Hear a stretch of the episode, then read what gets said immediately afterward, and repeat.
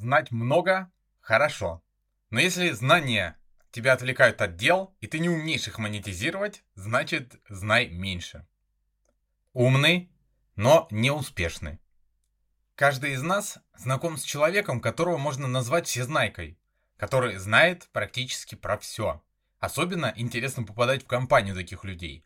Они могут вечерами общаться обо всем вокруг, могут настойчиво спорить на предмет актуальности бесконтактного термометра, рассуждать на темы вечные, ну или просто распределять деньги олигархов и говорить о том, как можно грамотно инвестировать. Этакие масоны с дырками в карманах. Одним из важных аспектов развития для меня видится концентрация, фокусировка, узкая направленность. Думаю, никто не будет спорить о том, что человек, который является в нашей профессии универсалом и развивается в этом направлении, будет стричь хуже человека, который занимается только стрижками и развивается в этом направлении. Ключевое тут именно, что они оба развиваются, потому что можно заниматься только одним направлением, но не развиваться в нем. Тогда, конечно, толку мало. То же самое касается человека, который, например, одновременно совмещает преподавательскую деятельность и развитие собственного салона. Конечно же, когда наше внимание распыляется, мы не способны подниматься даже на средние значения, не говоря уже о максимуме возможностей. Средние значения – это потолок. И для того, чтобы решить эту проблему, нужно просто выбрать более для тебя важные направления и распределить время. Например, Развитие салона 70% времени, а преподавательская деятельность 30%. Таким образом, мы осознанно принимаем факт того, что преподавательская деятельность для нас просто хобби, а значит, больших успехов можно забыть. Их просто не будет, максимум среднее значение. Развитие салона – это наша главная цель и наш приоритет. Именно поэтому на это отведено 70% нашего времени. Впрочем, всегда можно поменять соотношение и пригласить помощника, например. Но об этом позже. Вернемся к концентрации. За годы командировок на моем пути встречались коллеги, которые были профессионалами своего дела, глядя на которых я говорил, вот это действительно круто. Я тоже хотел бы так уметь. Прекрасные мастера, но которым чего-то не хватало.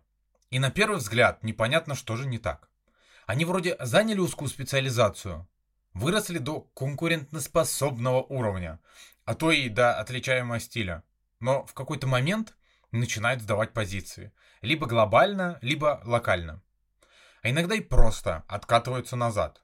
Такое происходит обычно по следующим причинам. Меняются приоритеты и ослабляется желание. Считают, что и так все хорошо, и как следствие происходит откат актуальности и способностей происходит расфокусировка внимания.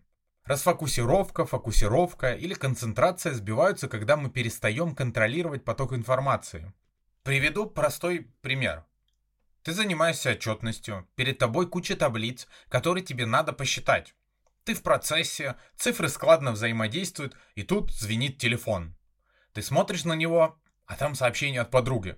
«Срочно посмотри это видео, жесть, что творится!»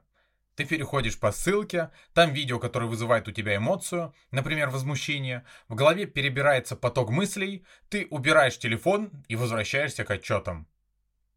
Возвращение начинается с мысли. Так, что же я тут делаю? На чем остановилась? И начинается сбивчивость или происходит откат действий с потерей времени, как следствие ошибки. Но ведь это пример системных действий. А если говорить о творческой работе? Там все намного сложнее. Там, к сожалению, расфокусировка внимания может привести к потере желания продолжать работу, потере взаимосвязи мыслей и, конечно же, также приводит к ошибкам. К чему я это все? Если вы сели писать книгу, пост или начали что-то делать и хотите это сделать хорошо, то уберите подальше телефон, уберите подальше свои мысли, если начали что-то делать, то концентрируйтесь только на этом. А если голова забита другими мыслями и никак не получается отвлечься, то не надо себя заставлять что-то делать сейчас. Вернетесь, когда освободите место в голове. Также должно быть в единичном случае. Также должно быть в глобальном смысле, когда речь идет о твоем месте в профессии. Когда речь идет о твоих обязательствах и делах. Всезнайки, как правило, не могут похвастаться большими достижениями. Только люди, специализирующиеся на одной теме, достигают в ней вершины. В погоне за быстрыми деньгами мы часто начинаем заниматься всем подряд, но в итоге так и получаем с этого стабильно комфортную копейку. Вместо того, чтобы подниматься на вершину узкой направленности и собирать оттуда все самое лучшее в виде более щедрых вознаграждений для тех, кто смог найти в себе силы и протоптать тропу к совершенству. Совершенство, которого, как известно, тоже нет, но сам путь поинтересней, и на этом пути больше вознаграждений. Нет, это не призыв бросать все и заниматься только одним. Ведь многим просто нужно это пресловутое и двузначное совершенство. Им и так комфортно и достаточно того, что они получают от распыления. Умение фокусироваться, контролировать поток эмоций, умение не заострять внимание и не тратить время на информацию, которая тебе откровенно не приносит пользы, а приносит только эмоцию. Это и есть залог эффективных действий. Взялся за дело, доведи его до конца. Не перескакивая на другую, пусть даже горящую идею. Просто пока запомни эту идею и выпиши ее. В конце концов, если ты будешь доводить каждое дело до конца, то приобретешь как минимум опыт. Опыт, который всегда превращается в большие дела. Будьте специалистом, а не мастером на все руки.